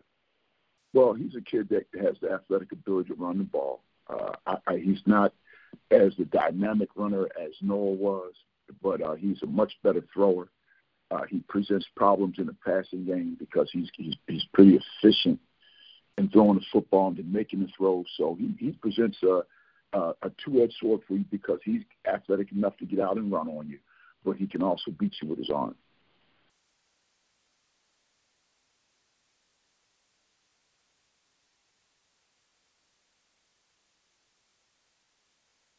Currently taking questions for Coach Hendrick with Jackson State. Hey, Coach. Uh, we talked to Coach McNair earlier about this game this weekend. Of course, he's made it back to the SWAC championship game, and he's not looking at this game as a tune-up game. But for you, it's your season ender. So for you and your team, would this be considered your championship game to end the 2019 season? It's a rivalry game, so you know we want to win it, And uh, so we're going to approach it as us and uh, go forward and play as hard as we can and try to win the football game. What sticks out to you about the game last season when you had a couple of games you had won in a row and then came to the Alcorn State game at the end? Well, uh, you know, we were in position to last year to be to win the East if we won the game, and uh, it didn't come out that way for us. Um, I, thought that it was a really good football game. Uh, they came out in the second half and tempoed us and got us back on our heels, and uh, made a couple plays uh, and, ended up winning the game last year. Coach, on the paper, you've made significant progress in just a year and a half that you've taken over, or the year and two months you've taken over as head coach. What is the next step for your team to take the step that you want to get to, to get this program in the direction you want it to be in? Well, we, we've got to add some pieces, uh, obviously, in a couple positions. Uh, we've got to come together more as a football team. Uh, the culture has got to be set. It's not quite where I would like it like for it to be in terms of uh, the team piece. And uh, if we'll do those things and add the pieces that we need, I think we have a really good chance to be a really good football team next year. I think we've got good, skilled people uh, on both sides of the ball. Uh, we've got a young football team. We need to grow up and mature. Hopefully, we'll get the maturity that we need because we played quite a few freshmen this year. And hopefully, this year of having an opportunity to play will – help them to grow a little bit better as football players. And next year they'll come back a little bit better as sophomores. We need another great year of in the weight room. I think we have some deficits that we need to try to make up physically. And uh, I think if we get those things done, we'll have opportunity to be really competitive next year. And coach, uh, you mentioned building team culture and chemistry. How difficult is that in today's uh, with today's youth, being that there is social media, there's detachment, kids are individuals more so than sometimes teammates. Uh, how difficult is that in today's environment? It's it's a it's a little bit more difficult than it was back thirty some odd years when I was coaching because kids were a little bit different. Their indoctrination was a little bit different back then. Uh, but you know, you you've got to be more bit more patient. Kids are a little wiser now in terms of they want to know why more than kids did. You know, kids back in early days were a little bit more trusting of systems and things. And so you, you've got to you've got to cut and peel through all those layers in order to get to the kids. But I thank God that He's given me patience that I thought I never had because uh, you know I'm a lot more patient than I was a few years ago. So uh, we're, we're just we're still dealing and like I said, peeling through the layers and hopefully getting to the place where our kids understand what our philosophy is going to be and that they adhere to that philosophy and decide that that's going to be the part of their life that they're going to pursue to make us a good football team. Last question, Coach. It does sound like you have gone through sort of a metamorphosis similar to what Michael Strahan spoke about years ago before their championship uh, year with the Giants, where Coach Tom to crack a whip on players. Michael Strahan said he got him to soften up. So is that somewhat what you're speaking of now? I don't know if I'm softer because I, I, I still have a hard edge when it comes to discipline. I, I'm a little bit more understanding than than I would say than softened because if you don't do right, I'm going to do something about it. You know, if you have if I if, if you put a choice in my hand about what I need to do with your life, then I'm going to make the choice that I feel is best for this football program and football team. But in terms of being a little bit more sensitive, I, I am a little bit more sensitive to the kids, yes.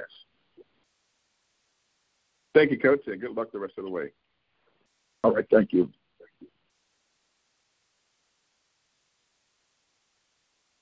Any more questions for Coach Hendrick with Jackson State?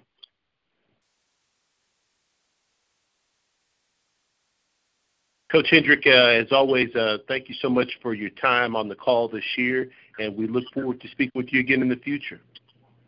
Uh, no doubt. I appreciate you, and thank you much. Thank you. Conference recording stopped. Conference recording started. This past week, Mississippi Valley State dropped a 40-0 decision to the Grambling State Tigers at home, and with that, we'll now be joined – by Mississippi Valley State head coach Vincent Dancy. Do we have Coach Dancy on the line? Uh, yes, sir. I'm here.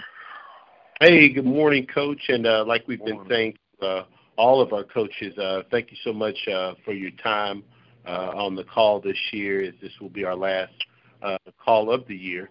Uh, but uh, with that, uh, Coach, if you could please uh, start us out uh, as you have in weeks past by giving us an opening statement about your team's last outing versus Grambling State. Uh, man, uh, just a, just just wasn't a great performance by you know by by us overall. Uh, we played a great team, great well coached team. Um, and I think we caught them when they was hot, man. Uh, very very good team.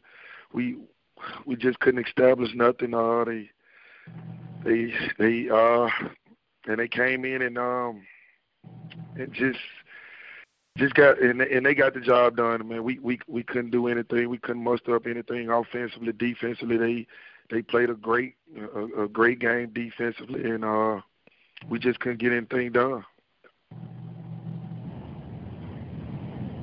Appreciate that, Coach. Uh, we'll now open it up for questions for Coach Dancy with Mississippi Valley State. Good morning, Coach Dancy. This is Mike Prince from the Open Mic. How are you today, sir? I'm doing good, Mike. How you doing? I'm doing real good. Look, I've I've been hearing this buzzword for for quite some time now. I mean, it's that word culture. We just heard Coach Hendricks talk about culture. What is it that needs to be changed when we speak of culture? If you could go into detail as far as getting things turned around, not only for your program but any program connected and wanting growth and going in another direction. I think it's the word that you said. Overall, it's, it's a turnaround, and, and it's, it, and it's not going to be easy. Um, and and and I understood the situation. You know, it was an uphill battle once. You know, once I took over the program, but at the end of the day, you know, I, I, I see change, and um, sometimes change may not reflect in wins and losses, but you know, overall the way you play the game. So um, at the end of the day, you know, we just got to go out and get get better. You know, uh, recruit better. Um, and uh, coach better. That, that that's that's the thing. But it's a turnaround and it's a process, and I understood that, and and we gonna we gonna uh, we gonna take the good with the bad, and we gonna keep pushing. Now, when you speak about coaching better than recruiting better, that leads back to funding. And I know I think you had 36, 38 scholarships. Is that changing to help you uh, create and produce a, a more competitive product on the field? You asking me did did that change? Is that is that changing? Is that you know future plans to change that? I know coming into the season you have I believe 36, 38 scholarships. Are there talks of getting you up to the 63 scholarships to help further your progression? Well, well, right now, Mike, you know, um, I'm just right right now, man. We're just working with what we have. You know, uh, at this point in time, we, we want to discuss that at this point in time, but you know, right now just working with what I had. Like I said, I understood the situation when I took over took over the program, and and all I could do is just push and work hard to get out on this road and try to recruit and bring more talent in, and whatever we have to do, and whatever the the hand I'm dealt, I just have to, you know, play the cards right and, and be able to adjust with with what I have. Okay, and with that being said, um, talk about your final game of the season coming up and and some of the things that you know that are strengths that you bring in and some things you're going to have to continue to work through? Uh, tough team, tough team. I think Coach Maynor done a great job in his two years there, man. Uh, you talk about, you know, they have two of the top players in the conference on offense, and I think uh, the receivers are second and third right behind each other. So, um, well coached team, um, plays hard every every game they're out. Just just just haven't had the luck to go their way. But man, they're a real great team, and we know we got our hands full going to Huntsville. Okay, Coach. Thank you very much, sir, for your endearment and continued success on building your program. Yes, sir. Thank you, Mike, for everything.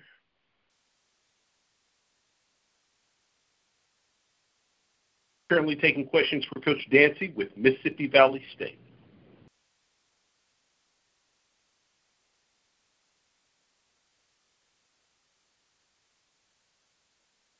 Coach, uh, a few quick questions for me. Um, when you look at Alabama A&M, you talked a little bit about uh, their toughness, and uh, obviously one of the big components of that is their ground attack with Jordan Bentley. And last weekend, uh, against a very formidable uh, Alcorn State uh, defense, he put up, uh, I believe, 29 carries, 245 yards, and four touchdowns. When you look at a player like that on film, uh, what stands out to you, and what do you see uh, that's going to be critical for your team to uh, to be able to to, to uh, halt his progress?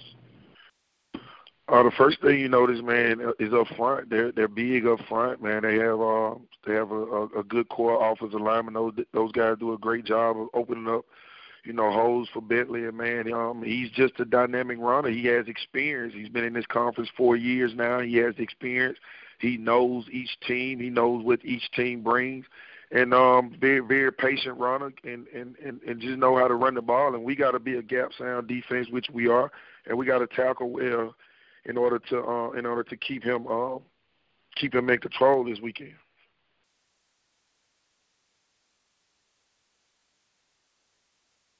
Coach, last question for me. Uh, you touched on the run game. Obviously, uh, there are no slouches uh, throwing the ball with Glass back there, and you already alluded to uh, the two receivers. So, uh, from that aspect of their offense, uh, uh, what do you see uh, in, in that category, and uh, what do you want to do to try to limit the production?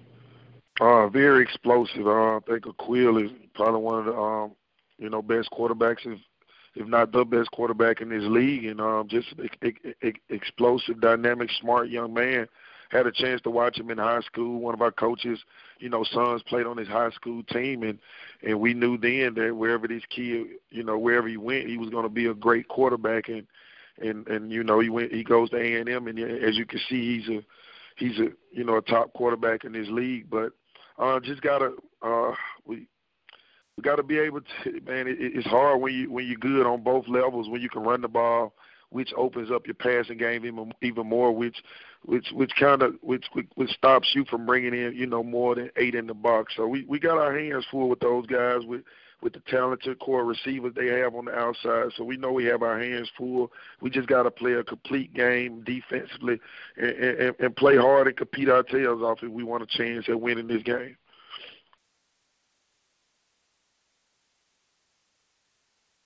Coach, uh, as always, uh, thank you so much for your time on the call this year, and we look forward to speaking with you again in the future. Yes, sir. I appreciate you guys for everything. Thank you.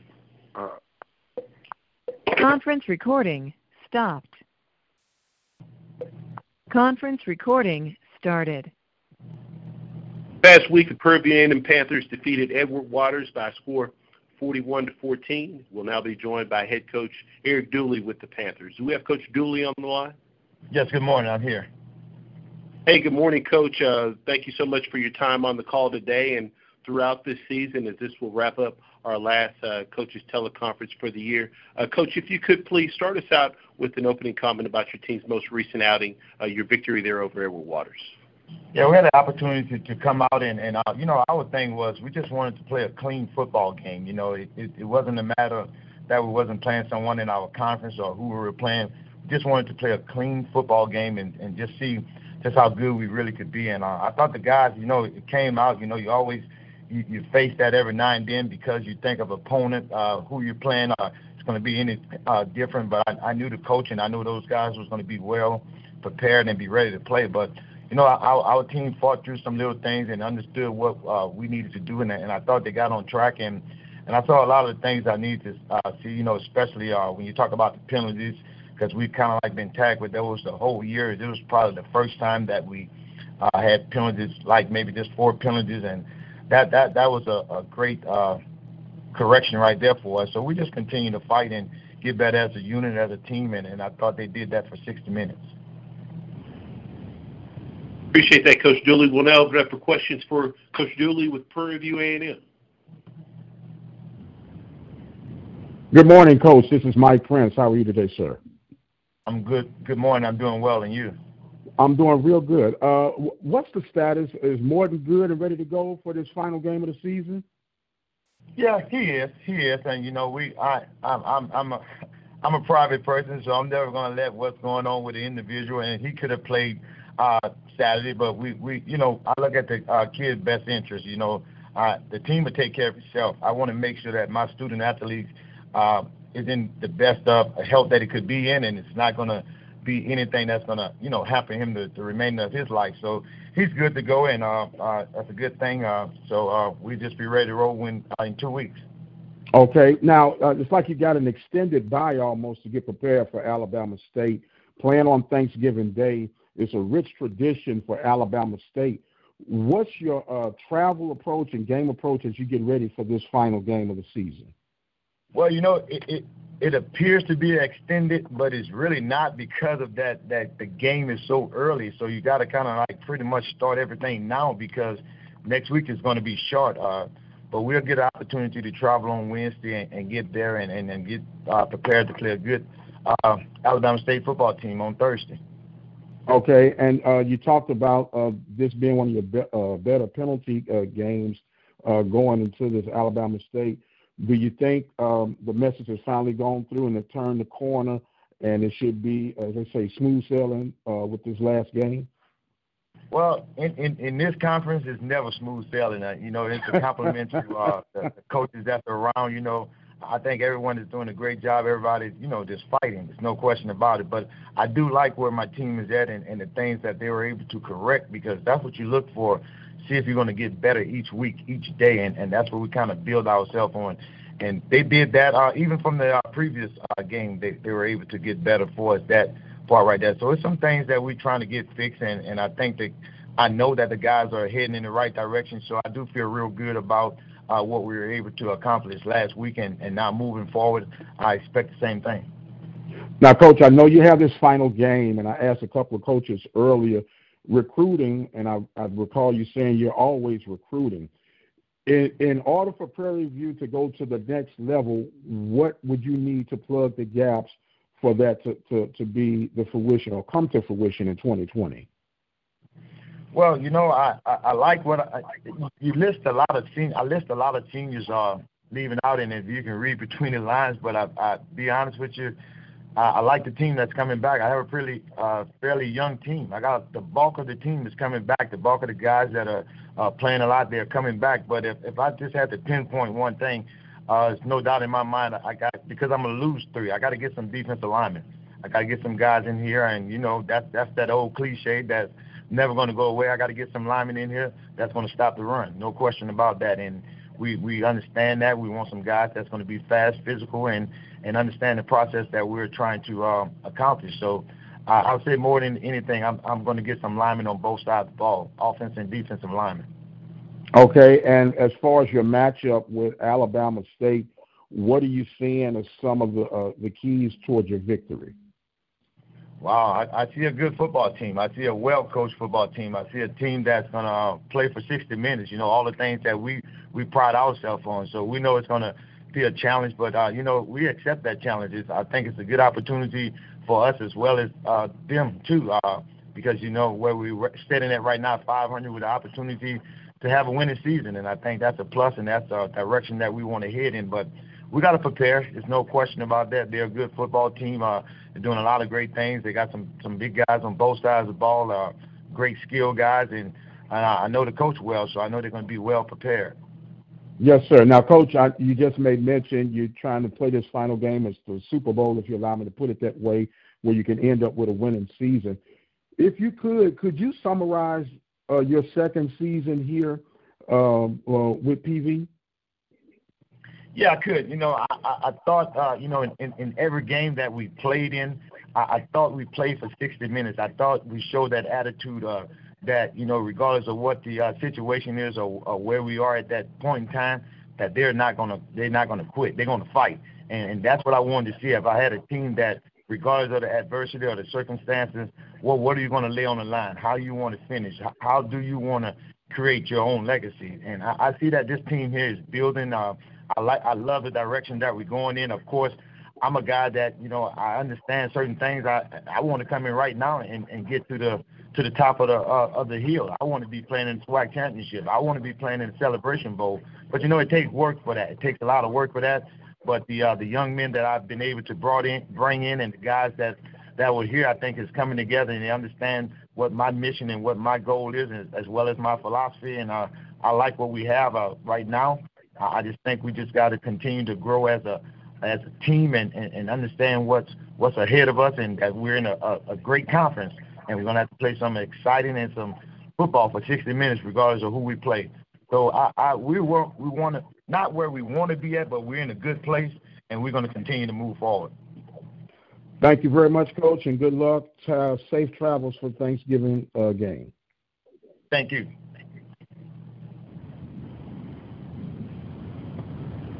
Currently taking questions for Coach Dooley with Prairie View A&M.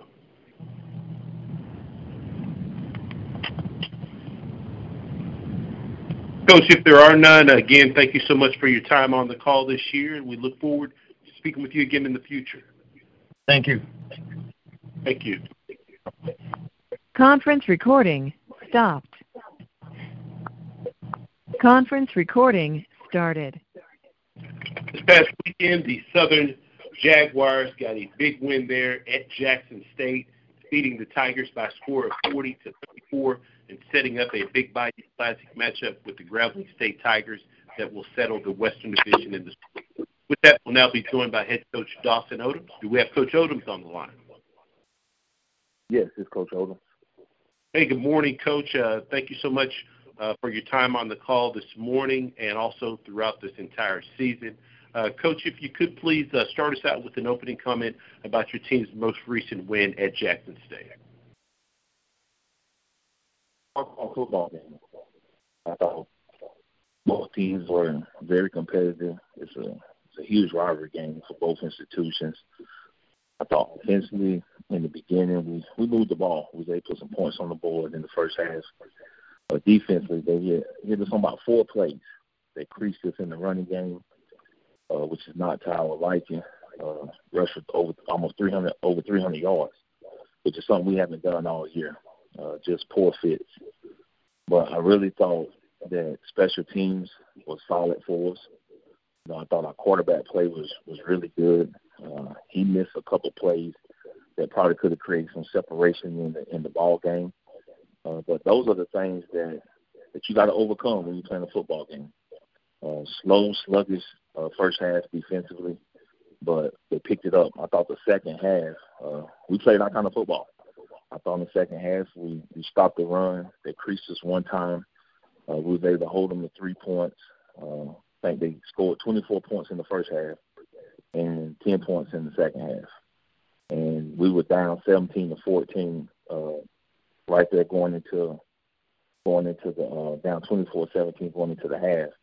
And I really thought our guys came out in the second half and played to our expectations a hard fought 60 minute football game. Uh, our players stepped up and and played, you know, very well in the second half. I thought that third and fourth quarter until the last drive of the game, uh, we pretty much controlled the football game offensively and defensively, and we had a huge uh, return there on special teams. So overall team team effort and a great team win. Thank you, Coach. We'll now open it up for questions for Coach Odums with the Southern Jaguars. Hey, Coach. It's Jim Kleinpeter. Um, would you talk a, a, little bit about what your plans are for this week and uh, how y'all going to approach uh, the, the Bayou Classic? What, what you're going to do this week, when you're practicing, and when you're giving them off? I know. I mean, we practice at the same time. Uh, we'll get ready for you know our next opponent, and we'll practice this week. We'll give some guys a chance to that's banged up to heal uh, but for the most part, it's the same practice schedule. We'll be back at it. Uh, our guys come in on Mondays. Uh, they were off yesterday. Uh, they'll come in today. Uh, we get our corrections and get some film study done and get some stretching in and start introducing our next opponent. And then we'll practice Tuesday, Wednesday, and Thursday. And depending on how they practice, will determine the rest of our week. But it ain't no time for time off. It's time for our guys to recover their bodies, treatment, recovery, and we know the next task. Uh, we're on to it. Uh, we know it's going to be a, a difficult challenge uh, playing against a very good football team. Uh, Coach Fobbs done a great job, and this is how it's been year in year out. This is usually how it is on the West. Uh, come down to Southern and our opponent, and we're getting ready for them, and I'm quite sure they're getting ready for us. Okay, Coach. Uh, Brandon Hinton uh, got you a big touchdown, kind of a momentum changer. Would, would you talk a little bit about him and uh, how he's come along this season? A couple of kick returns now in the last two weeks. Uh, where has he come from? Well, he's been here. Been here all year. Uh, been playing some receiver for us. You know, he's been our punt returner. He's been back there on kickoff return. You know, we rotate guys back there. But he's one of those players that's steady. He's a steady performer, a heady football player, excellent in the weight room, has great balance, great speed, and he just make plays when he get the ball in his hands. He's had some key catches on third down. Uh, he's just one of those football players you like to have in your program, and we're just glad he's in out. The host has joined the conference.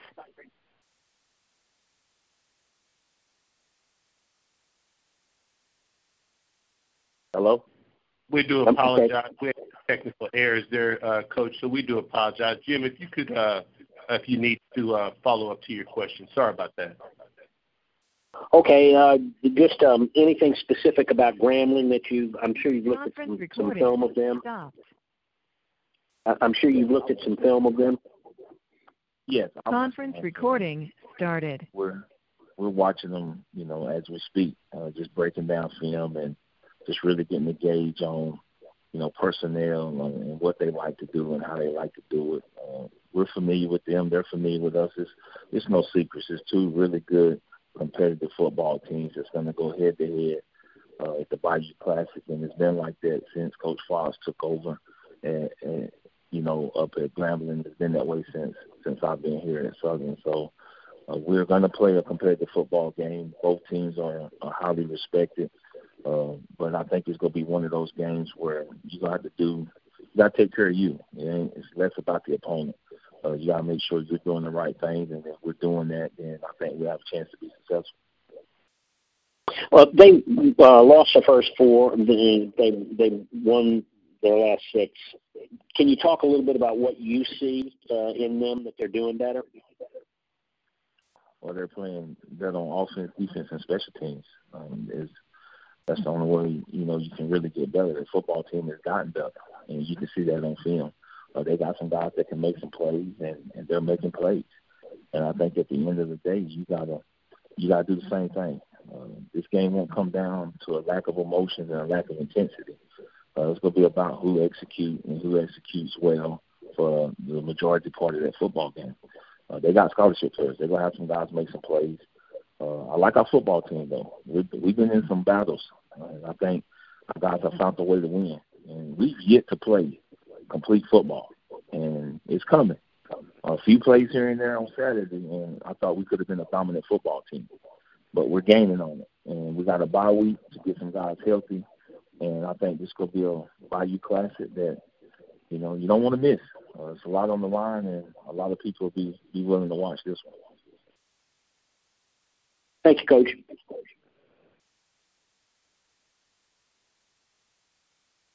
Currently still taking questions for Coach Odums with the Southern Jaguars. Coach Odom, Ken Rashad, HBCU Sports. Uh, sir, I, I have to ask, there's a rumor floating that uh, at the conclusion of the game against Jackson State, your your players uh, didn't necessarily have the luxury uh, to have uh, the showers working in the locker room. Can you confirm whether or not that was true? Oh, that's that's true. I mean, it's it's that's not a rumor. Uh, the the water was. Uh, we asked them to cut the water on. The water was very cold and didn't come out at a high speed. But you know, I don't know. It is what it is. I mean, we can't do anything about the showers, but ask them to cut the water on for us.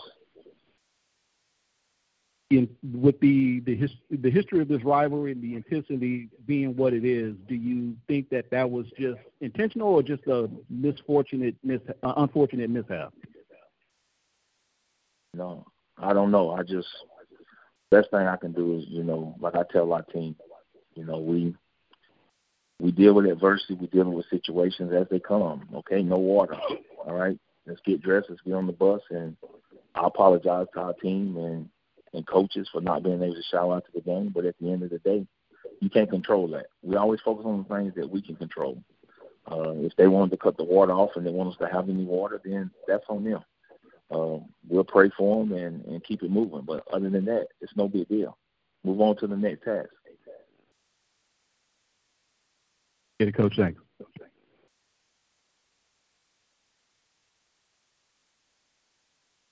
Any more questions for Coach Odums with Southern Jaguars? Coach Odums, thank you so much for your time on the call this year, and uh, we look forward to speaking with you again in the future. Always a pleasure. Thank you, Coach X. Thank you. Conference recording stopped. Conference recording started. We now go to our last call of the day. That'll be Texas Southern. This past week, the Tigers had a bye week, and we will now be joined by head coach Clarence McKinney. Do we have Coach McKinney on the line? Coach McKinney's on the line. Hey, good morning, Coach. And uh, as we said to our uh, coaches that were on the call before you, uh, thank you so much for your time on the call uh, this season, as this will be our final uh, teleconference of the year. So, uh, with that, Coach, if you could please start us out as you have in weeks past by giving uh, just an update of your team's bye week this past week. Yeah, um, got an opportunity to give some guys some well-deserved and well-needed rest. Uh, we spent a lot of time this week uh, on the fundamentals of the game. You know, just blocking, tackling, uh, protecting the ball, creating turnovers, just just teaching the basic you know, elements of, of the game. Uh, with that being said, you know, we we had quite a few guys out. Um, we were able to get a couple guys healed up that we look forward to uh, participating this weekend uh, versus uh, Arkansas Pine Bluff, which we expect a, a uh, dogfight. You know, we're playing a really good team. Our guys are up for the challenge, and, and we're looking forward to um, possibly ending the season the right way. Thank you so much, Coach McKinney. With that, we'll now open it up for questions for Coach McKinney with the Texas Southern Tigers. Coach McKinney, Larry Chatterbox Hill, the radio voice. Coach, when you talk about it, I know you had big expectations for the Texas Southern Tigers this season in your first year.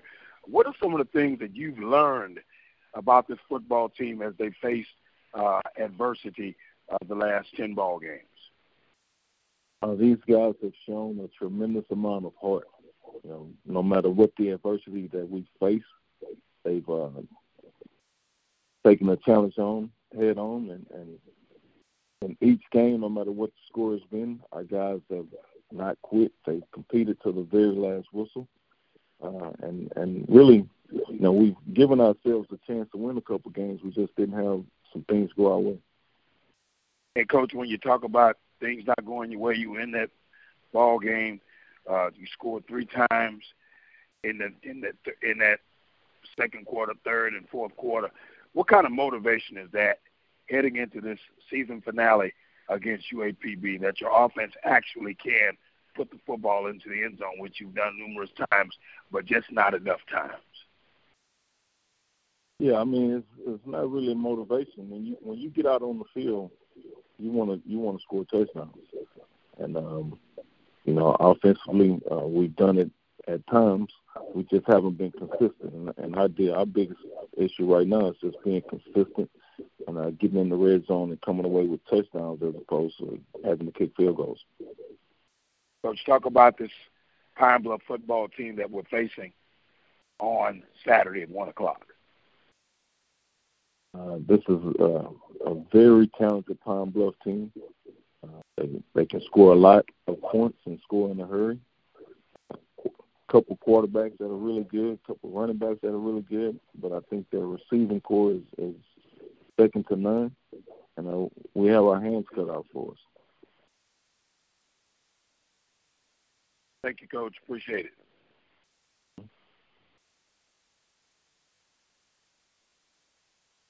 Currently taking question for Coach McKinney with Texas Southern.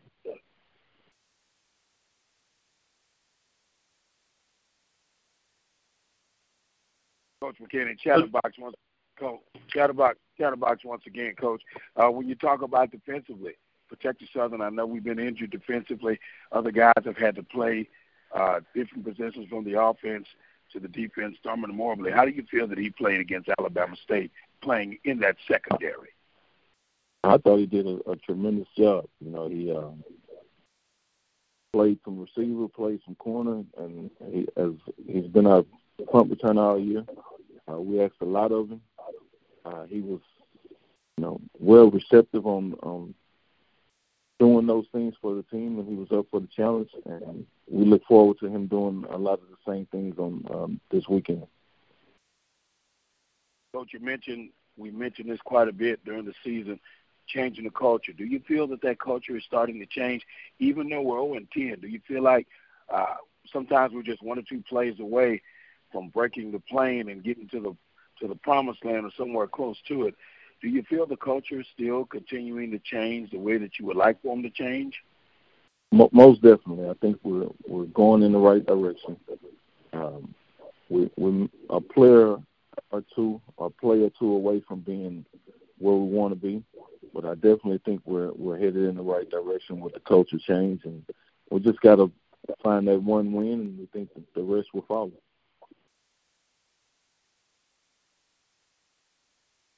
Coach, without giving up too much, uh, we've had some banged up wide receivers. Will everyone be uh, ready, or did anything concern you uh, that this week in preparation for the No, you know we got to play with who's healthy. Whoever's healthy and ready to go are the guys that we got to put out there on the field.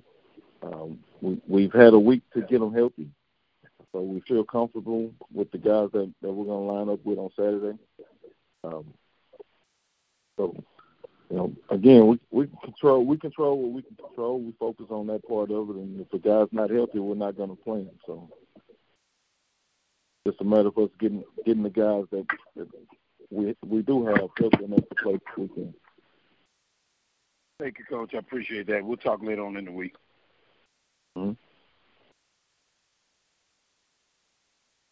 Any more request, Any more questions for Coach McKinney with Texas Southern?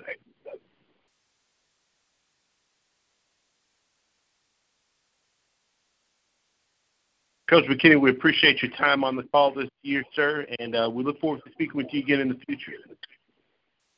Thank you for having me. Thank you. Conference recording stopped. This concludes our call. Uh, before we go, just some very quick updates. As we did note uh, earlier in the call, uh, the SWAC championship game will take place Saturday, December 7th at 3 p.m at the uh, host institution of the highest seeded team at the end of the regular season. Alcorn State has clinched the Eastern Division, uh, so they will represent the East and they will play either Southern or Grambling State.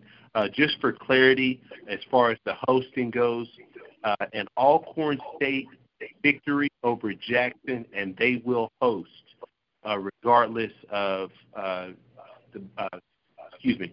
They will host uh, the uh, championship game, but a loss, uh, and they will be on the road either to Southern or Grambling with a loss.